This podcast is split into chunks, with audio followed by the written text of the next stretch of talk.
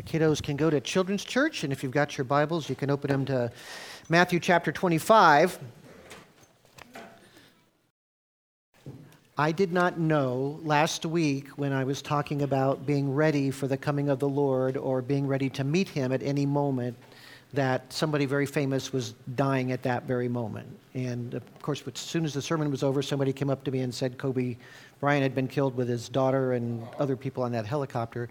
And then right after we got home from church, I had to run up to Home Depot, and there was a the, the north, the southbound one was totally empty, and I was like, "What's with that?" And then I'm driving along, and there was a car upside down just in the middle of the freeway, shredded, and there was nobody around it. It was just sitting there. And then I kept going farther, and then there was another car, and then there was all the emergency vehicles. They totally shut down the vehicle because there was a fatality on the freeway. Um, at the same time, we were talking about being ready for the Lord. So these verses come to life when things like that happen, and um, you just have to hope people were ready, right?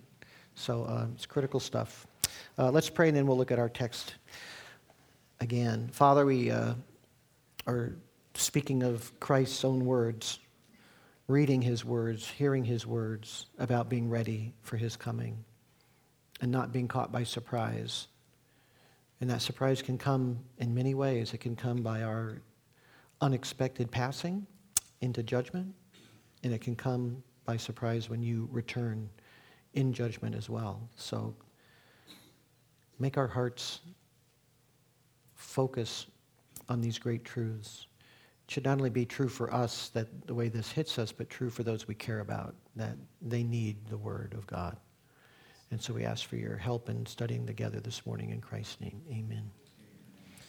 Okay, well, we're coming to the third of the readiness parables, and since the Lord provided such a great sermon illustration last week, but um, so this is the third one found in the Olivet Discourse. It's it's been really heavy going. It, it's going to get even heavier here in this next passage, starting at verse 14. Jesus is sharpening our focus on judgment, on the reality that everyone will give an account of his or her life to him. And each of these parables emphasizes the fact that in judgment, each person being looked at winds up in just one of two places, or you go in one of two directions. You're either blessed or cursed, you're either in or out, you're either rewarded or you're rejected. And Jesus is preparing us through these parables, these stories, for the straight teaching he's going to give at the end of the chapter, where he describes all of humanity being separated into two groups the sheep and the goats. So in Jesus' teaching, there's always two destinations. There's only two. There's not three, there's not seven, there's not 45. It's always two. Two ways to go this way or that way, the narrow road or the broad road. You're either a good fish or a bad fish. You're a sheep or you're a goat. it's just always this twofold division. You're either with God or you're away from God. And the parables are designed as warnings. Why are warnings needed? Well, if you look at the parables themselves, it tells you some people are wicked. That's the first parable, the wicked shepherd.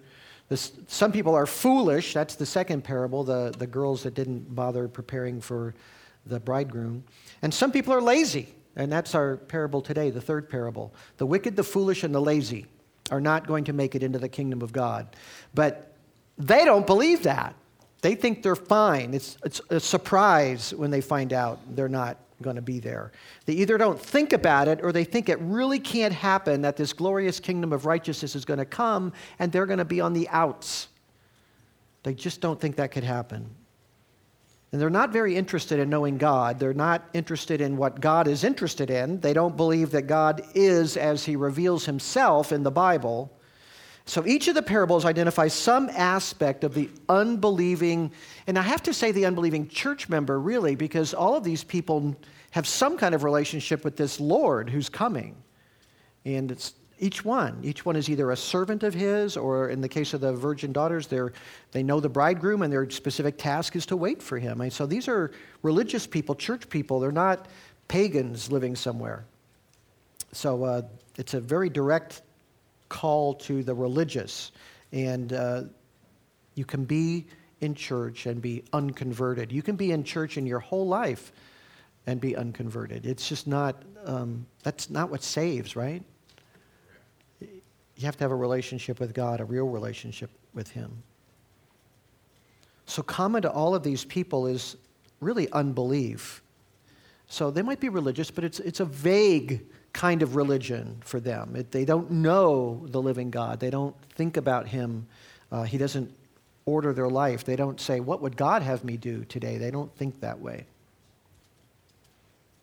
So, in the first parable, which was in chapter 24, verse 45 through 51, we see this foolish person. We see the blatantly evil church leader. He abuses the flock. He's in it for himself. He's dissolute. He's caught in the middle of his revelry by his master who just suddenly returns, the unexpected return of his Lord. And Jesus says of him, he shall be cut in pieces and assigned a place with the hypocrites. Weeping shall be there and gnashing of teeth which is not a good end.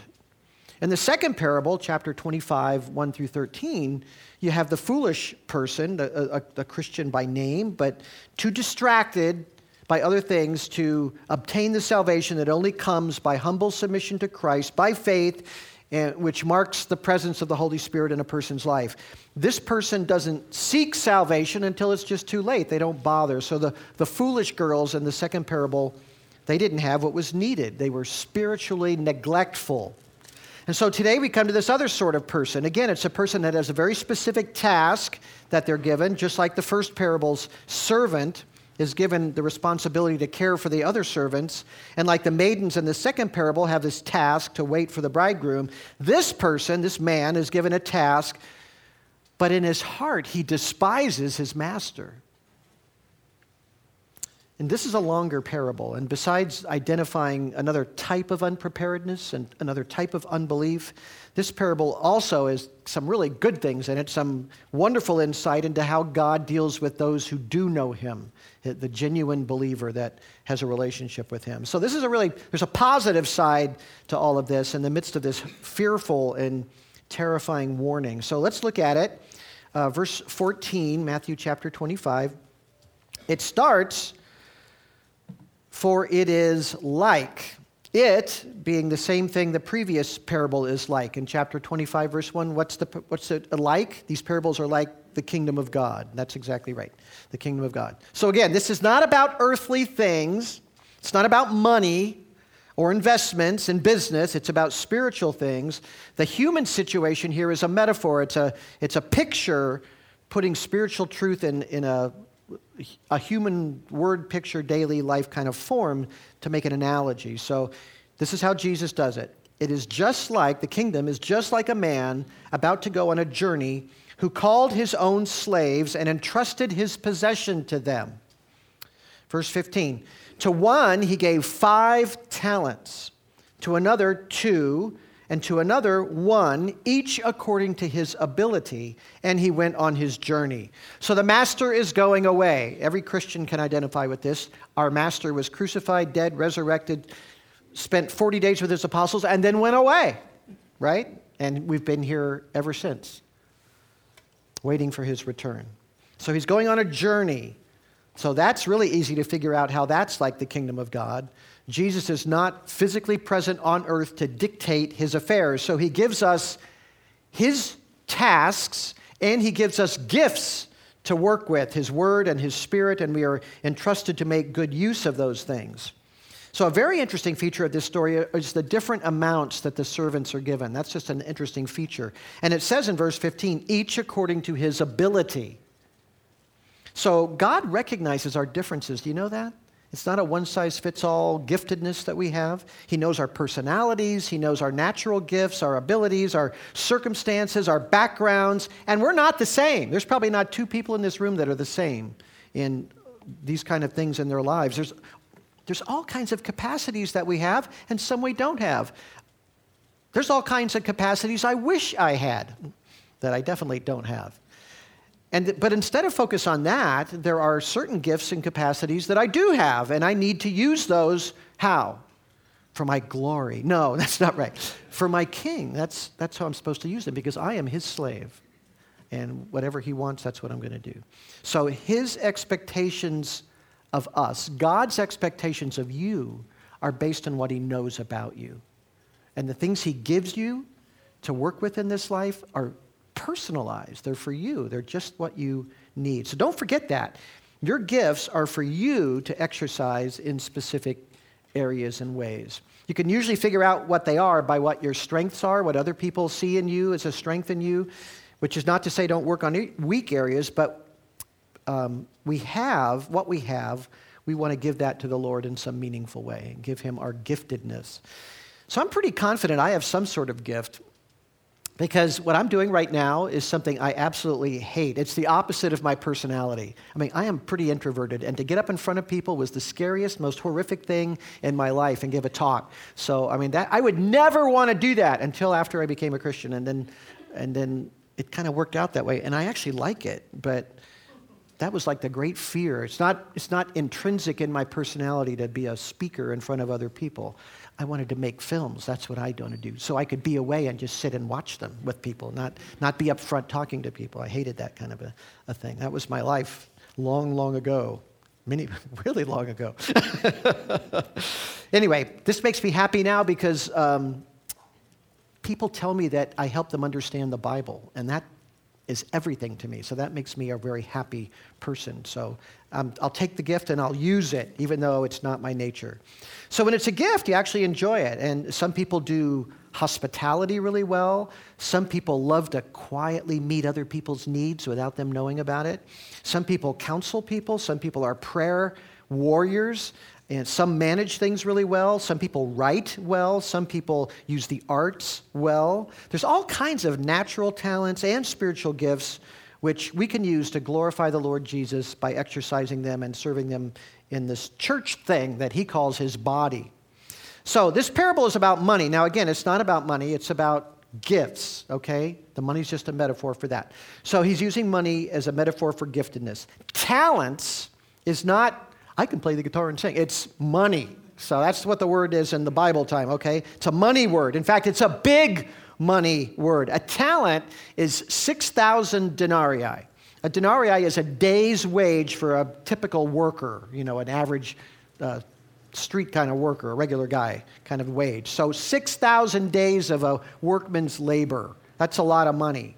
Um, it would take Joe, the working man, 16 years without spending anything to actually accumulate a talent, one talent. If, you, if you've seen Ben Hur, the movie Ben Hur, the old movie, you know, with Charlton Heston, Messala, uh, the villain, is his, these Arabs coming off from a bet on the chariot race, you know, and they say, okay, and they make these agreements, say, well, how much do you want to wager? And they said, and he hands them this little, he writes down something, he hands it to him, and he goes, a thousand talents? A thousand talents? Yes, a thousand talents, if it is too much. No, no, you know. So um, why would he react? A thousand talents? Because that's beyond, that's huge. It's a, it's a vast amount of money, and he's betting his life on it. So, um, this master is giving each of his servants quite a large amount of wealth, not a thousand talents. Five talents, which is a huge amount of wealth, and then two talents, and then one talent, each according to his ability. So, what does that mean? It means God gives us resources to work with in this world now.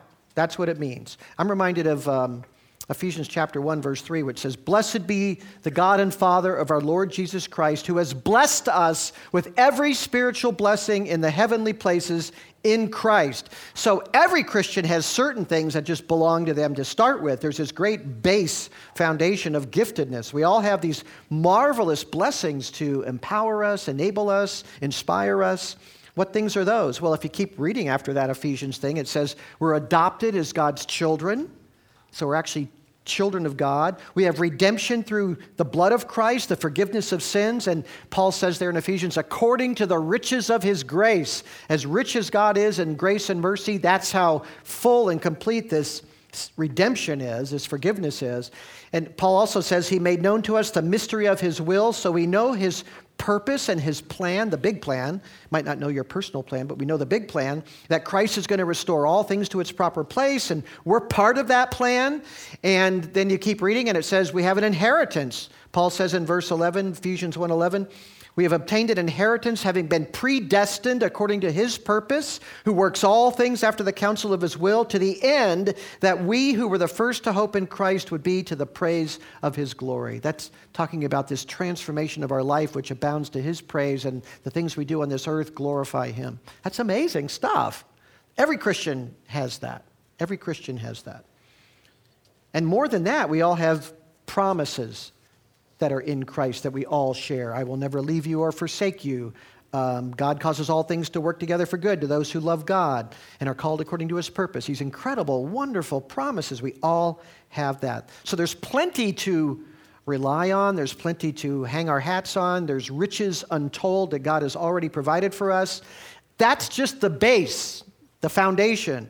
Then 1 Corinthians 12 says that the Holy Spirit gives individual gifts to everybody, just as He wills. It's His choice, and He gives different giftings to different people. So, spiritual blessings, promises, and special gifts, all of that is ours. So, what do the servants do with all this wealth? Well, verse 16, it says, Immediately the one who had received the five talents went and traded with them and gained five more talents. So he invested them in some way and did a lot of wheeling and dealing and ended up with 10 talents. Verse 17, in the same manner, the one who had received the two talents gained two more. So the first two servants get to work right away, both of them. They both know the master wanted them to use the gifts that he gave them to be productive, and they get right into it buying this, selling that, investing, trading, lending, building, selling, productive usage there of that money. But the third servant, he does something really different. He doesn't squander it, he buries it. He buries his talent. Verse 18 The one who received the one talent went away and dug a hole in the ground and hid his master's money. So, no matter how long his master is going to be gone, he won't have to deal with it or think about it until he gets back. If, if he's gone for a month, he'll think about it in a month. When, if he's gone for 10 years, he'll think about it in 10 years. He doesn't want to have anything to do with it, he just buries it. In his mind, he's keeping it safe but he has no concern for what the master gave it to him for. It doesn't faze him one bit. He doesn't think about that. So eventually the master returns. So, in kingdom terms, what it actually represents is Messiah returns. Christ comes back in glory. That's Jesus, right? And it's been a long time. Verse 19. Now, after a long time, does the Bible teach that Jesus comes back after a long time? Yes. it's been 2,000 years. That's a long time. Uh, it could be three. It could be 2001 years. It could be 2,000 years and anyway, I won't get into all that. But it could be any time, right? So it's a long time. It's been a long time. And then he says he comes and settles accounts with them. So he comes to settle accounts.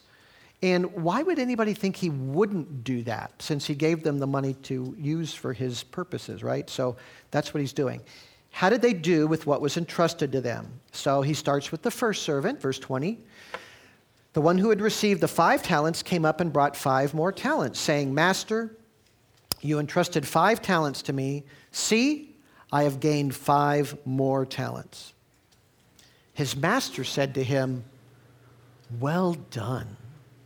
Well done, good and faithful slave. You were faithful with a few things. I will put you in charge of many things. Enter into the joy of your master. Wow. Notice the full and abounding praise he gets and the reward that is given to this faithful man. So, this five talent guy did really, really well. Well done, good and faithful servant. Words like that from the lips of Christ, um, that carries an inherent joy. It's kind of hard to comprehend on earth, but if you actually, when you see him, he actually says to you, Well done, good and faithful servant, that would be a really good thing to hear. That's his commendation, his appreciation, his praise of his faithful servants. It matters what we do.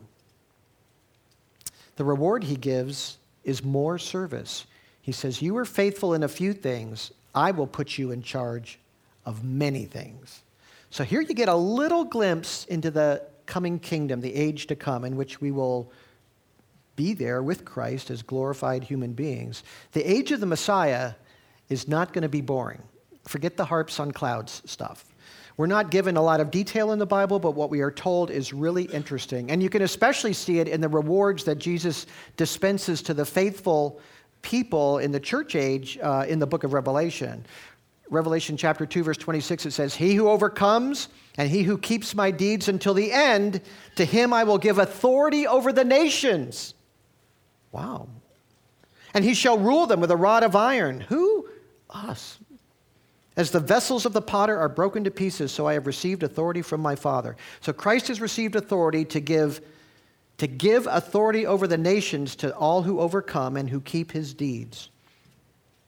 Revelation 5:10 You have made them to be a kingdom and priests to our God and they will reign upon the earth. Revelation 26 Blessed and holy is the one who has a part in the first resurrection. Over these, the second death has no power, but they will be priests of God and of Christ and will reign with him for a thousand years. So, the millennial kingdom, when Christ comes back, glorified saints are going to rule that kingdom with him. And the more faithful you are, the more position you will have, the more responsibility you will have. That's sort of the idea there, which is a wonderful thought. Because people are going to be born into that kingdom. People that live through the end of the age are going to populate the world. They're going to have children, and those are going to be natural children.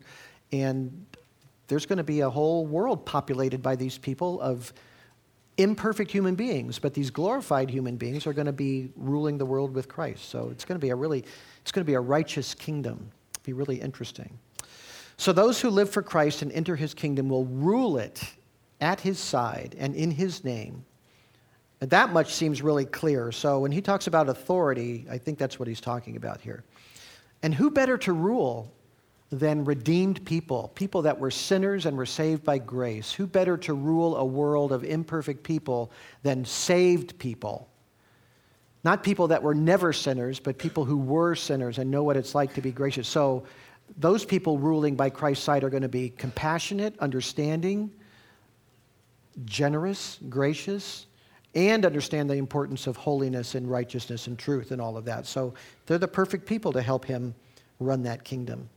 Anyway, we're going to be able to demonstrate the same compassion and righteousness that he has shown to us in an inhabited world, ruling with Christ in some future kingdom.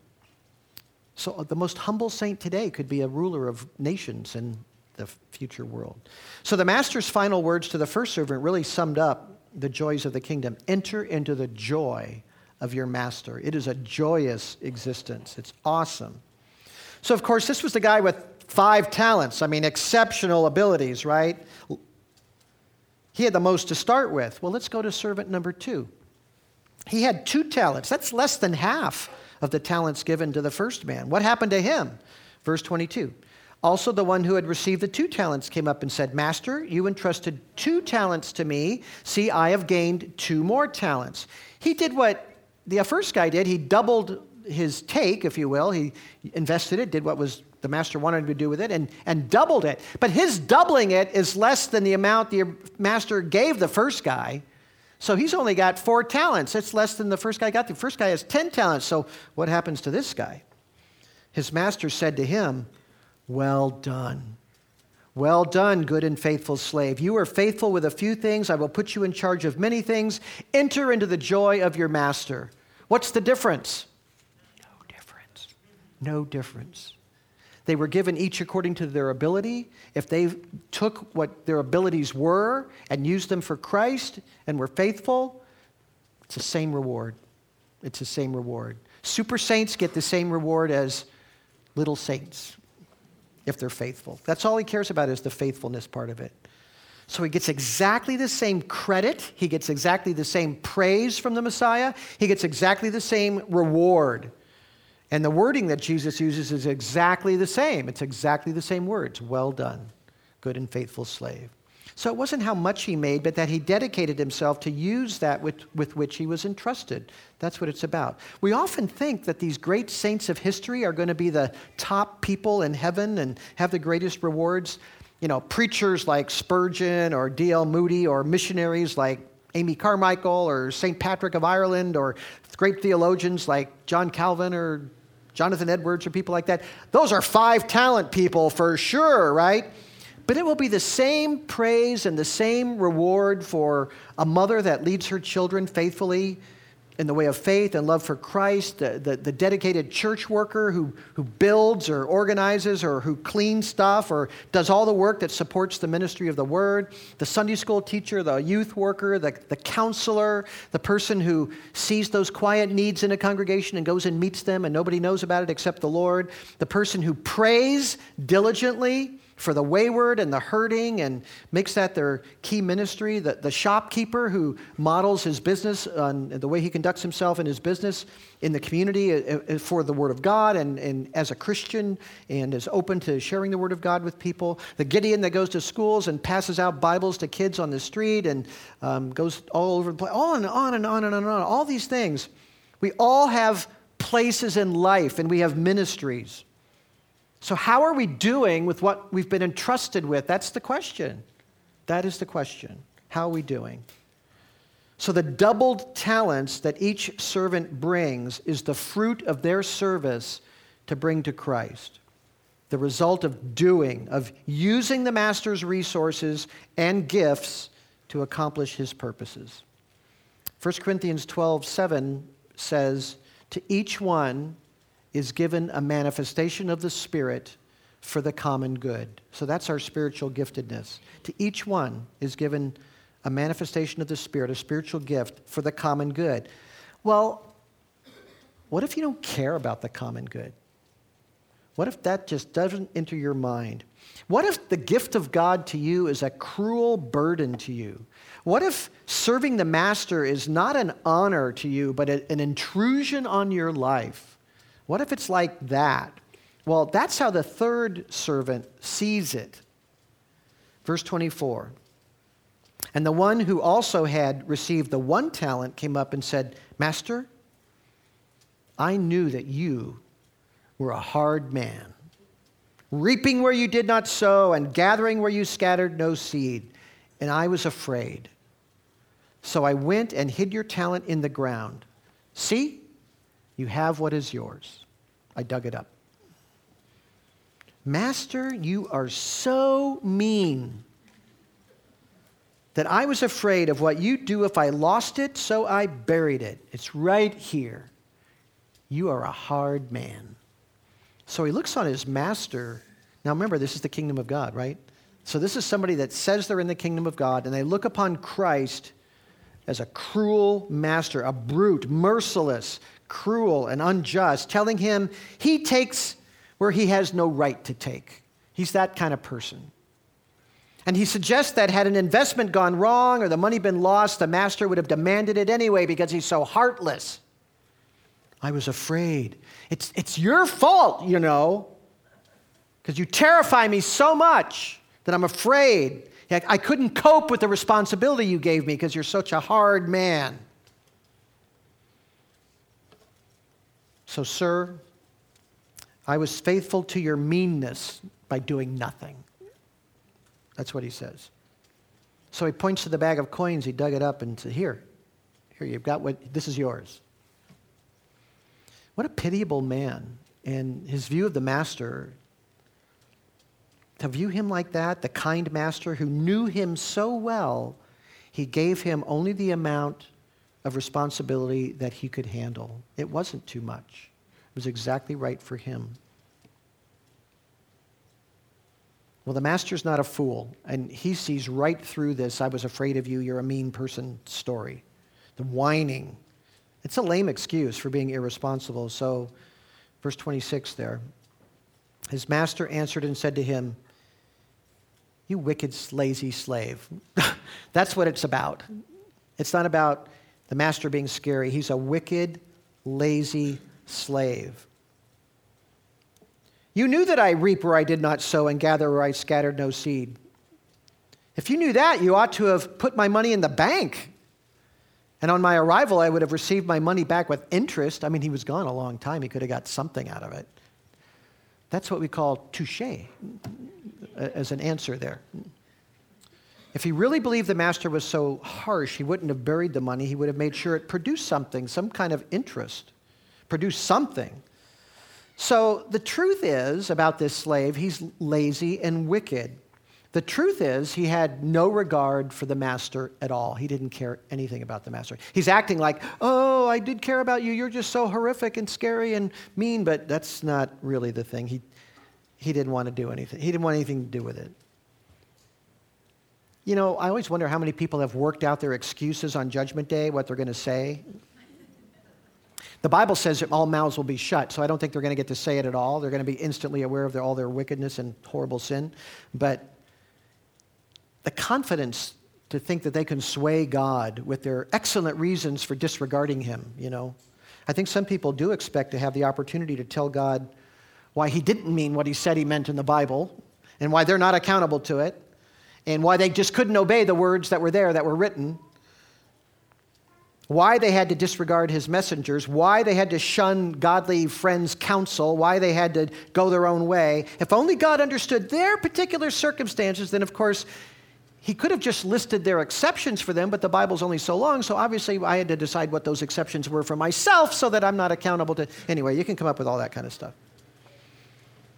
And if God should say, Well, I didn't intend any exceptions, well, then you're just a cruel master, aren't you? Matthew Henry, the great Puritan commentator, he says, It's common for people to make a light matter of that which will be their condemnation in the great day. And it's so true. People make light of the very thing that will condemn them in judgment. So, as we see in the parable, their, their own tongues actually reveal their unbelief. He, he thinks he's coming up with some kind of a reason. I was afraid because you're so hard. But th- the reason shows he doesn't even know who the master is. Some people think God is mean. Some people think he's a pushover, and they're counting on that. But like in the previous parable, when the bridegroom says to the foolish virgins, I don't know you, it's so true. They didn't know him. The God they worship isn't anything like the God who's really there. The real God is fearful and awesome and frightening and scary to those that don't know him. And when they hear about him, they don't like him. He's too serious. But if you know him and know the love that he had to send Christ into the world, you'd have a very different impression of him. Matthew Henry says, again, he says, carnal hearts, carnal means fleshly, unspiritual people. Carnal hearts are apt to conceive false and wicked opinions concerning God, and with them to harden themselves in their evil ways. But nothing is more unworthy of God nor more hinders our duty to him than slavish fear. This is directly opposite to that entire love which the great commandment requires. Those who think it impossible to please him and in vain to serve him will do nothing to purpose in religion. They complain that he requires of them more than they are capable of and punishes them for what they cannot help. But whatever they may pretend, the fact is they dislike the character and work of the Lord. That's really true. Remember all those incredible blessings that we were promised in Ephesians chapter 1 and adoption and redemption and forgiveness and the knowledge of his will and all the promises I will never leave you or forsake you. All things work together for good to those who love God. To, to people like that, this worldly, unbelieving servant, he hears those words and they just don't connect at all in his head. He doesn't believe them. We find them wonderful. That's our very source of joy and comfort and our impetus to move forward and serve God. But for guys like this, they just don't register. God is not trustworthy. He's a hard man. He's unworthy of my efforts. Well, we have to look at what happens to this guy. Verse 28 he loses everything. Therefore, the master says, take away the talent from him and give it to the one who has 10 talents. So he loses everything, and that's the conclusion of the story, really. But the conclusion, the moral of the story, as we like to say, is, the, is what follows in verse 29. It says, For, so here's the principle, for to everyone who has, more shall be given, and he will have an abundance. But from the one who does not have, even what he does have shall be taken away. So the one who does not have, so what's it talking about? He doesn't have what? He doesn't have a genuine relationship with Christ as he is. He doesn't even know him. We said last week you're either born again or you're not born again. You're either the, the, the new life of the Spirit is in you or else it's not in you, right? And if there isn't, even what you have will be lost. Well, what do, you, what do I have without that? You have a, a pretty good life on this planet. It's um, not perfect, but there's a lot of joys and good things here. Pleasures, the pleasures of this passing world, as the Bible puts it. Uh, you have all of that, but you can't take that with you. After the judgment, none of that belongs to you anymore. None of those joys are there anymore. So when it passes, or when the man passes, or when both pass together, when this world is judged by God, those joys will be gone. There's no, there's no reward for this guy. Oh, thanks for my talent back. Here's your little reward. No, there's no reward. So, in each of these parables we've looked at in Matthew 24 and 25, there's always doom at the end. So, verse 30, it says, Throw out the worthless slave into the outer darkness. In that place, there will be weeping and gnashing of teeth. There he is again, weeping and gnashing of teeth. That's the same fate that befalls the wicked servant at the end of chapter 24. The outer darkness here parallels the exclusion found in the doom of the foolish girls who were shut out of the wedding feast and the door was closed to them. They can't go in.